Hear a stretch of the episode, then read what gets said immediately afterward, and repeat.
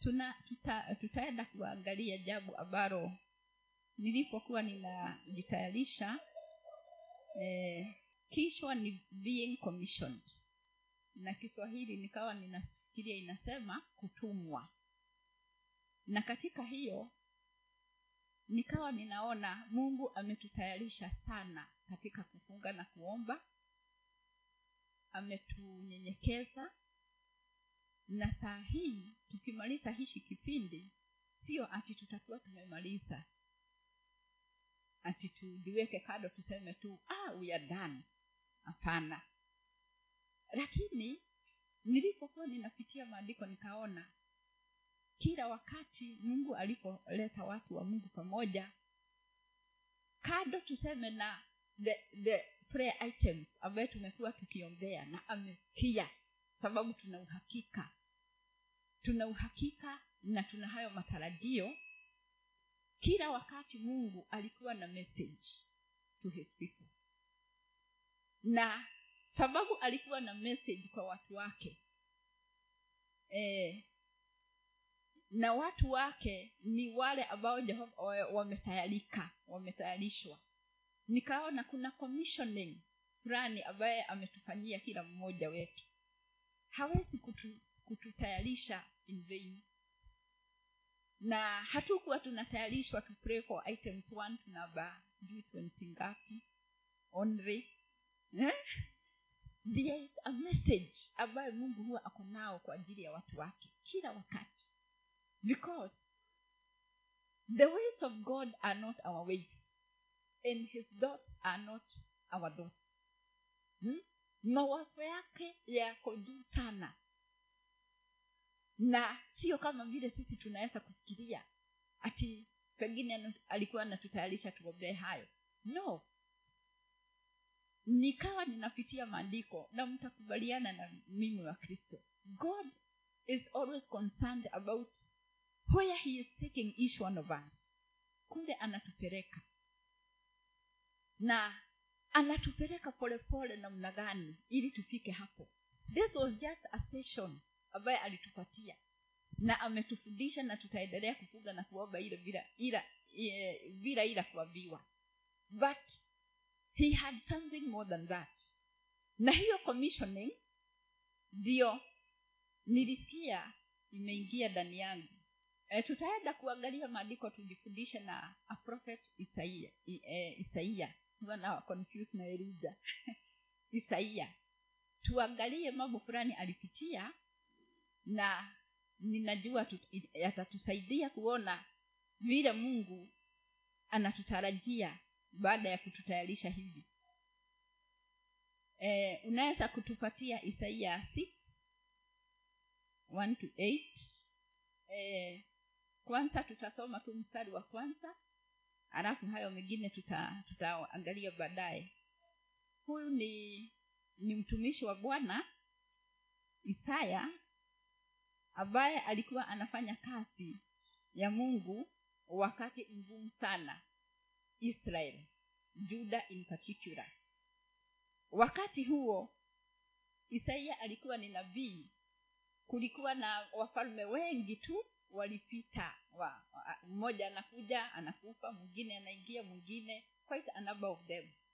Na wakati ule eh, ukisoma hapo mwanzo wa eh, e, isaia even chapter one utaona ya kwamba like in verse 15 anasema when you spread out your hands in prayer i will hide my eyes from you. Even if you offer many prayers i will not listen. Haya ni maneno ya isaia akiambia wana wa israeli sababu ya yale mambo yalikuwa yanafanyika ni wakati baada ya kifo cha king solomon. Na tunajua king solomon alikuwa mwisho wake haukuwa mzuri. Alishaganywa na wanawake wengi ne? mpaka hakumaliza vizuri. Na baada ya kuwa ameasha kuwa mfalme watoto wake rehoboamu wakachukua ushukani na pia hawakufanya vyema wakaendesha watu wa mungu katika njia ambazo hazikupendeza mungu na ndio unaona kwa kinywa cha maneno eh, eh, isaia in chapter 1 and verse 15 alikuwa anawaambia hata kama hapo tufikiria tu hapo one tutaenda nazungumza tu eh, hata kama mtainua mikono yenu katika maombi eh? mimi mungu nita nita nita nitafunika macho yangu nisiwaangalie because of the things that were happening there. Which means hawa watu wengi wao maombi yao hayangesikiwa na mungu sababu ya ubaya ule ulikuweko. Na ukiangalia hiyo hiyo chapter 1 and verse 23 inasema your rulers are labels, rebels. your rulers are rebels companions of thieves they all have bribes and cause after gift.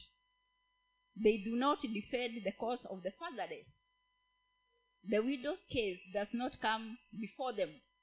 Hiyo ni kukuonyesha mambo ambayo yalikuwa generally happening. Kwa hivyo mungu hangesikia hayo maombi ya watu namna hiyo. Na eh, huyu prophet isaia katika ule eh, ile chapter 6 and verse 1 tutasoma just verse 1 first tuwekee kwa kizungu nitazungumza na kiswahili. In the year that king uzziah died i saw the lord high and exalted seated on the throne and the train of his robe filled the temple. Eh, hapa mahali huu ujumbe unafanana sana na wale walikuwa katika ibada ya kwanza kuhusiana na utukufu na faida za utukufu wa bwana. Na isaia akiwa ni mtu ambaye alitumika na mungu mara nyingi kunena na wana wa israeli mambo kama yale in chapter six, mungu akawa anadiu na yeye personally.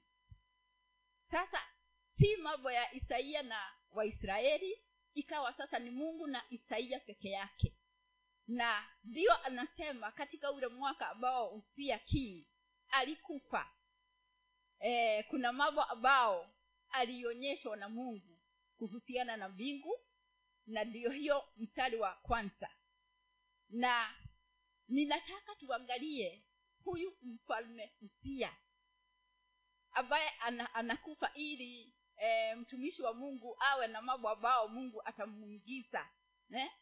Atam, um, personally what was the life how was the life of king usia kwa hivyo tuende katika chronicles second chronicles 26 tupatie hiyo.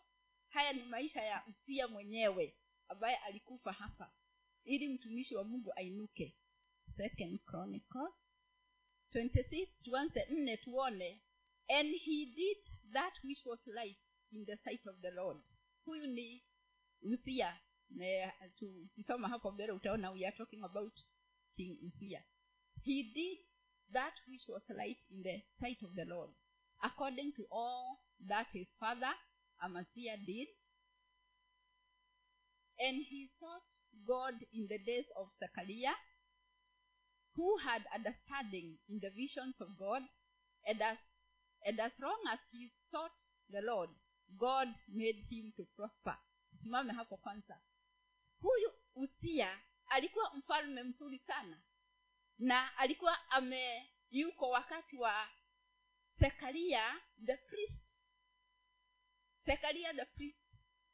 Na alikuwa amesaidia isaia sana katika mambo ya mungu. Kwa hivyo usia alikuwa ni mungu ambaye amekaa karibu sana na watu wa mungu. Na yawezekana ndio sababu alikuwa amefanya mambo mazuri sana katika wana wa israeli eh? tuendelee three and four isaia uh, uh, second inasema but when he was strong not that but when he was strong heart was lifted up to his destruction the same usia ambaye alikuwa ni mzuri sana sababu ya kukaa na watu wa mungu eh? Kitabu yangu inaniambia he was proud. It says but after usia became powerful his pride led him to his downfall. Not only being strong he was proud. He became proud. Yaani alishikwa na kiburi sababu amepata nguvu katika ile kutumikia wana wa mungu. Hmm? which led him to destruction. For he transgressed against the lord his god and went into the temple of the lord to burn incense upon the altar of incense. Akaingiwa na kiburi na ni mfalme na alikuwa ni mzuri. Na hapo hapo ukisoma utaona alifanya mambo makubwa sana jerusalemu hata alijenga ukuta ule wa jerusalemu akatengeneza gate eh, the gate the wall the towers ambayo walikuwa wanaweka. Lakini he became proud at a point which led to his destruction. Na 20 and 21 inasema enda 20 to 21 hiyo second chronicle. And asaria the chief priest and all the priests looked upon him and behold he was leprous in his forehead and they thrust him out from from them. Yeah he himself has hastened also to go out because the lord had smitten him. Tunaona dhambi ya upia ilikuwa ni kiburi kilimwingiza katika hekalu akiwa mfalme. Na akaenda kutoa dhabihu ambaye ilikuwa ni kazi ya makuhani. Na hapo ambapo hatukusoma uh, asalia ndiyo alikuwa the chief priest. Lakini ukisoma hapo utakuta aliita wale makuhani we, wengine wengi eh? So many.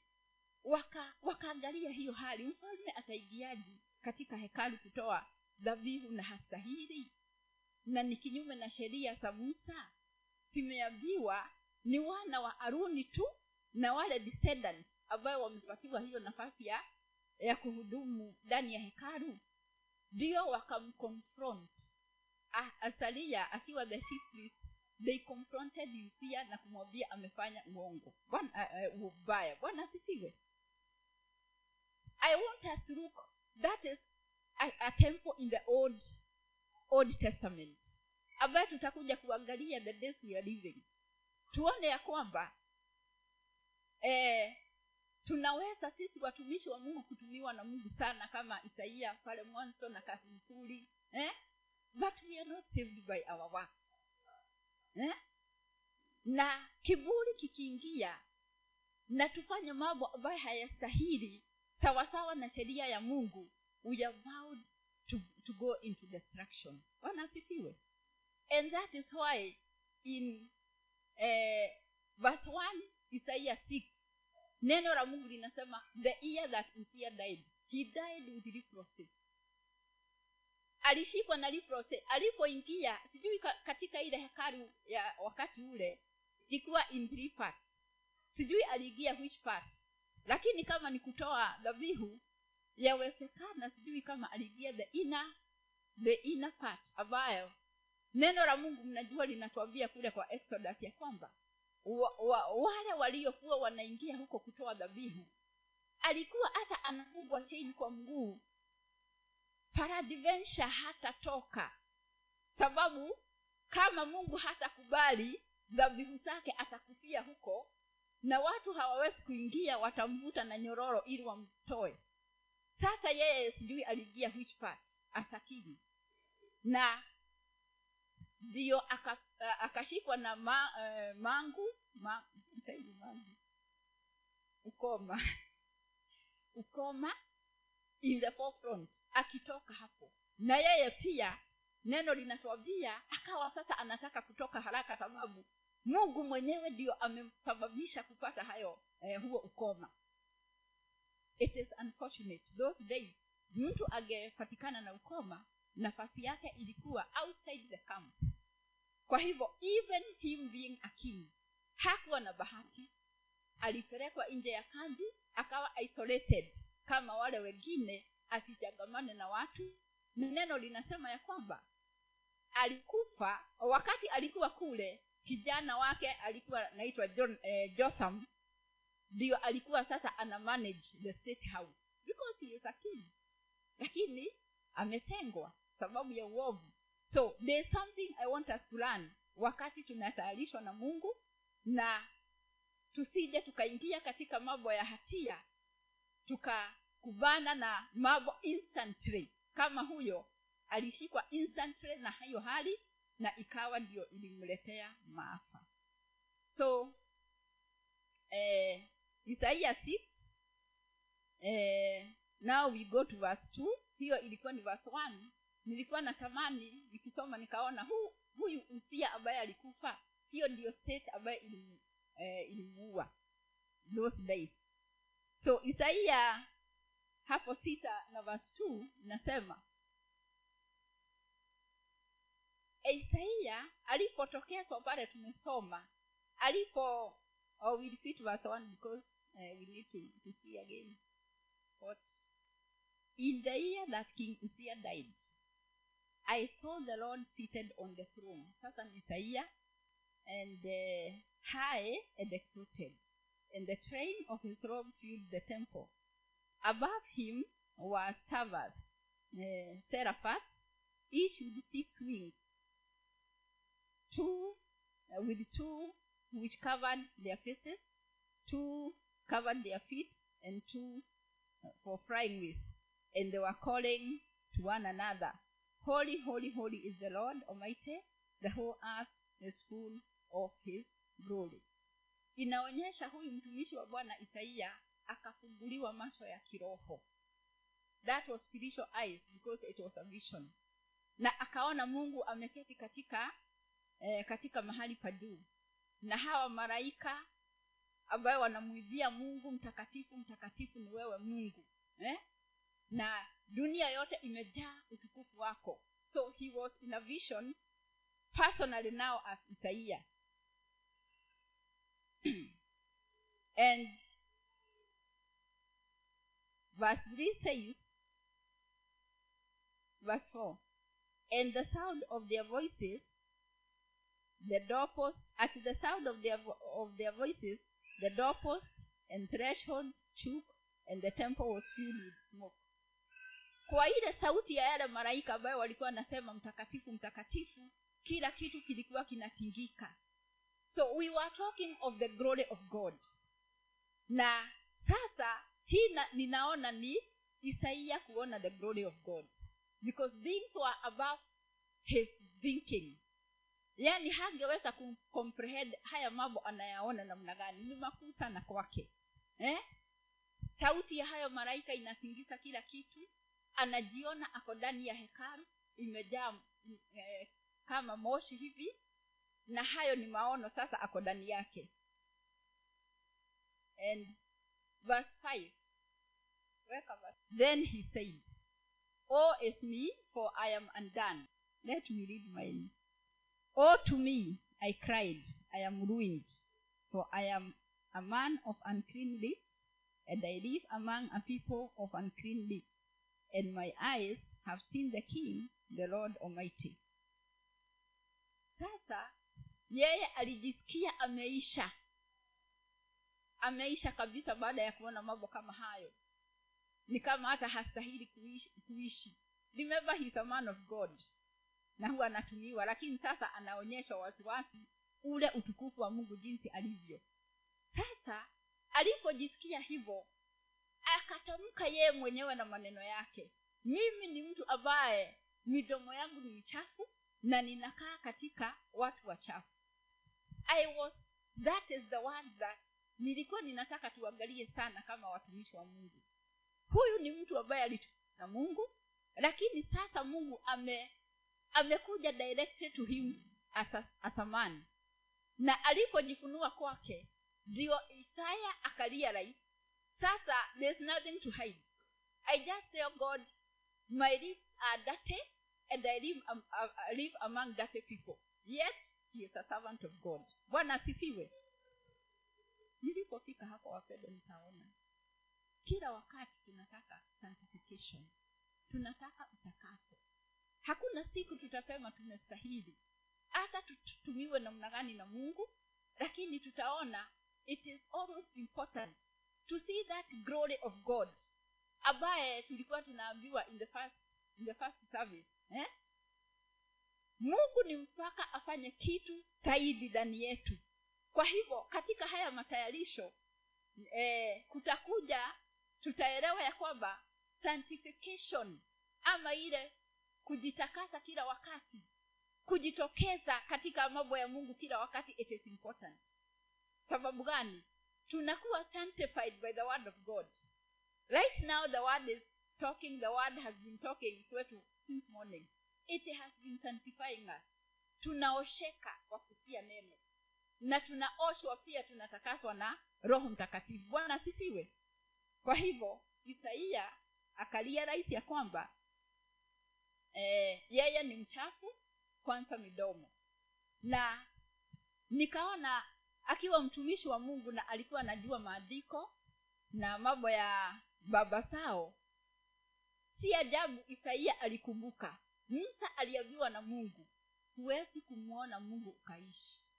He hmm? na sasa nimemwona nitaishi namna gani? I have to die also eh? sababu musa aliambiwa hivyo.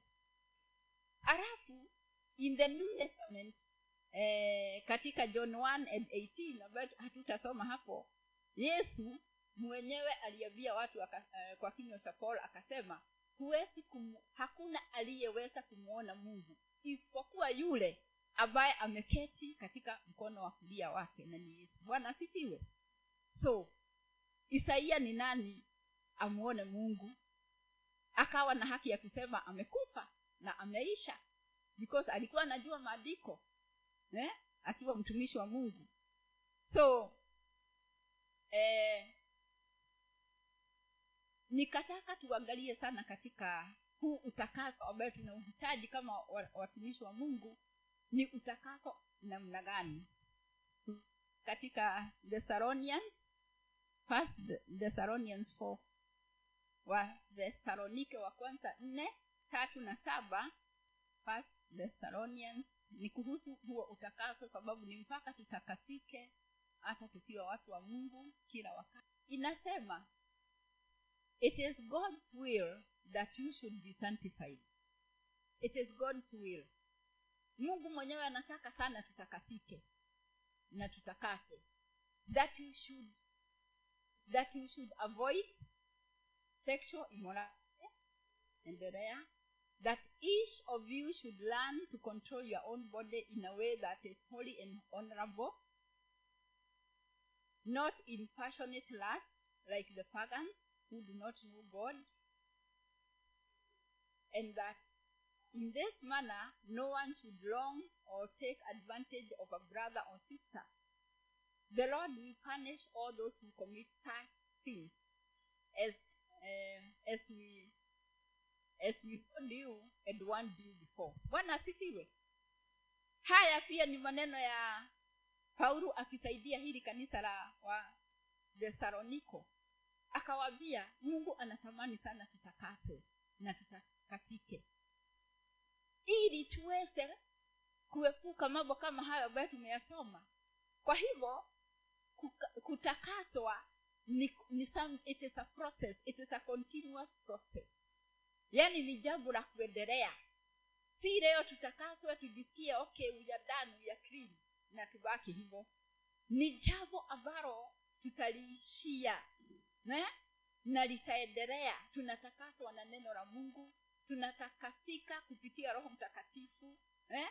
ili tuweze kujikontrol mili yetu na tamaa baya na mambo kama hayo na hata kutumia wenzetu vibaya taking advantage of brothers eh? hayo pia ni makosa ambayo tukiwa twaweza kuwa tuwashirika lakini tunakoseana hapa na pale. Tuna take advantage of other people. Kumbe in the eyes of god kama ni tuwe commissioned na tumtumikie mungu na tubebe ule ujumbe kama vile isaia alikuwa anasaidiwa we have sanctified. Bwana asifiwe. Ndio ninaona isaia akajitambua akajua yeye midomo yake ilikuwa mishafu. Je sisi midomo yetu iko namna gani? Huwa tunazungumza maneno gani? Huwa tunaingizwa katika maneno gani? Because they are among people who are among us can be dirty you also. Just like isaia kwa hivyo nikaona kuna kazi ya utakaso kila wakati lakini unafanyika only when.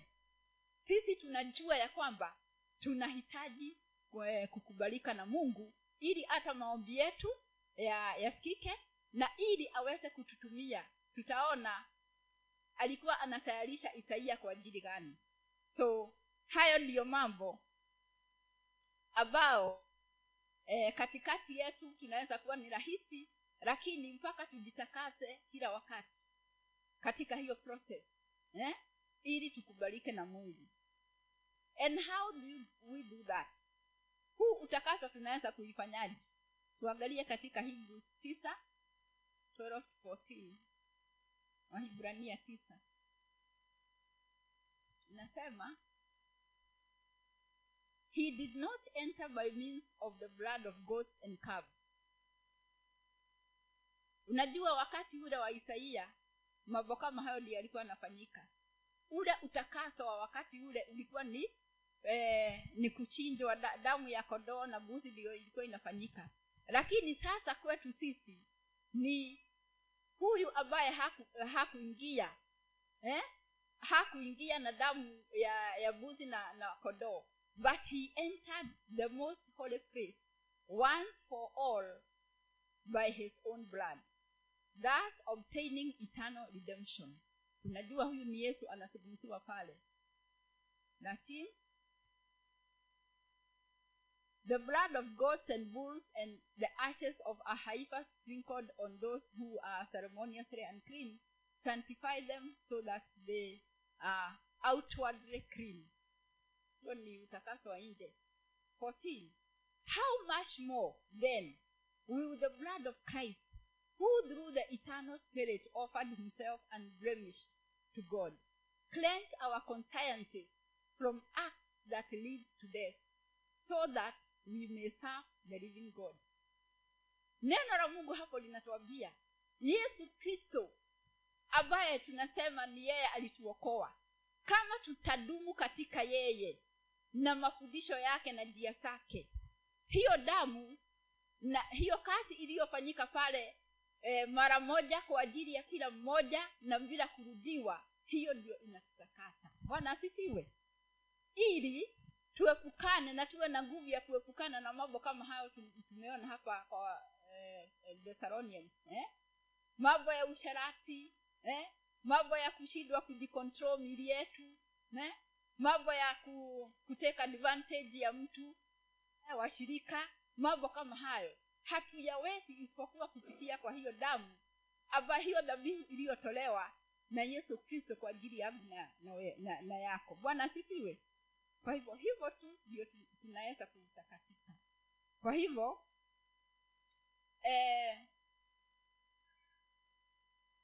tukiangalia katika ma, mark eh, mariko mbili na mstari wa tisa hapo ni- nitazungumza tu niseme ni pale yesu alikutana na mtu ambaye amepooza na akamwambia inuka uchukue kibali chako utembee.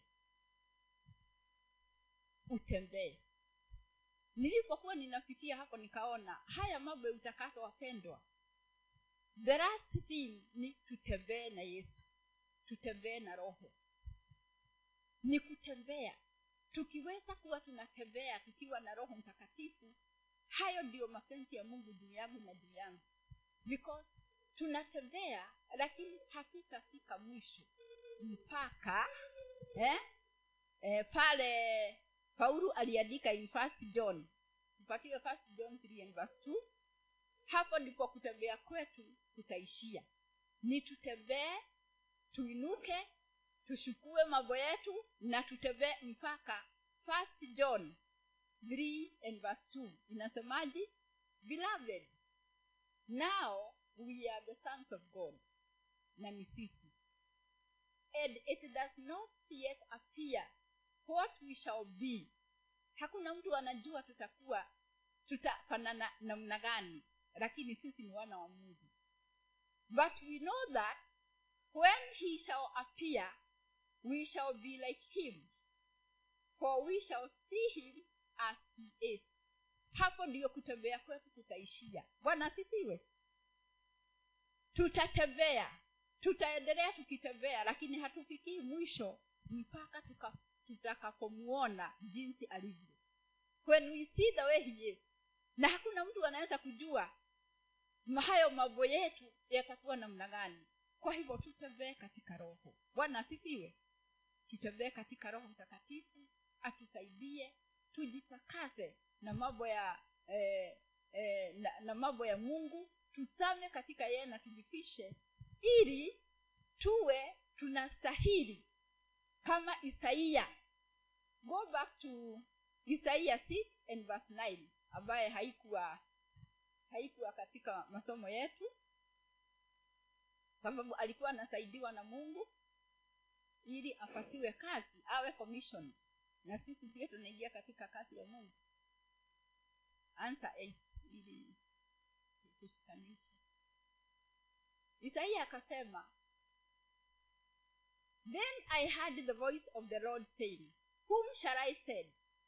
And who will go for us and i said here i am you tayari ametakaswa ameshikwa mkono. Wale malaika moja alishukua kaa la moto akagusa ule mdomo alisema mdomo wangu ni mchafu na nakaa kati ya watu wachafu. Mdomo wake ulipoguswa akatakasika akawa sasa anaweza kutoa message ambayo mungu alikuwa anamtuma nayo na ndio iko in verse 9 akasema he said go and tell these people be ever hearing but never understanding. Be ever seeing but never perceiving. Hiyo ndiyo message ambayo ilikuwa inafanya mungu amtakase isaia ili sasa akaambia wale watu wa israeli ambayo wamekuwa waovu sana. Na hayo maneno yatoke kwa kinywa ambacho kimetakaswa na mungu. Ili yawe ni maneno ambao yatakuwa effective kwa wale watasikia mungu ni kama alikuwa sasa amefika mwisho anasema ambia sasa hawa watu. Muwe mnasikia kila wakati lakini msielewe. Muwe muwe mnaona lakini msijue. Na ndio ninaona tunahimizwa mungu anatutayarisha anatu anatuhamo ili tukajue hizi njia zake. Tusiwe kila wakati tunasikia na hatufikii mapenzi ya mungu anataka tusikie nini. Tunaona we are not seeing in the spirit. Ili tuweze kuona katika roho. Pengine tukiona katika roho tufunuliwe yale mungu ako nayo eh, kwetu. Na sisi ndio tutasema kama isaia send me o lord. Hata tukiwa sent hatutakuwa na uoga because we shall have seen that glory of god. Bwana asifiwe. Sasa akawa mtu tofauti sababu mungu amemtokezea and the word of god tells us that isaiah was the greatest prophet among all, all the prophets na unaona mungu amemtakasa amegusa mdomo sijui wewe na mimi leo ni nini tunaweza kujua sababu wewe ndio unajijua pengine wewe si mdomo pengine wewe ni tabia fulani eh, pengine wewe ni attitude fulani eh?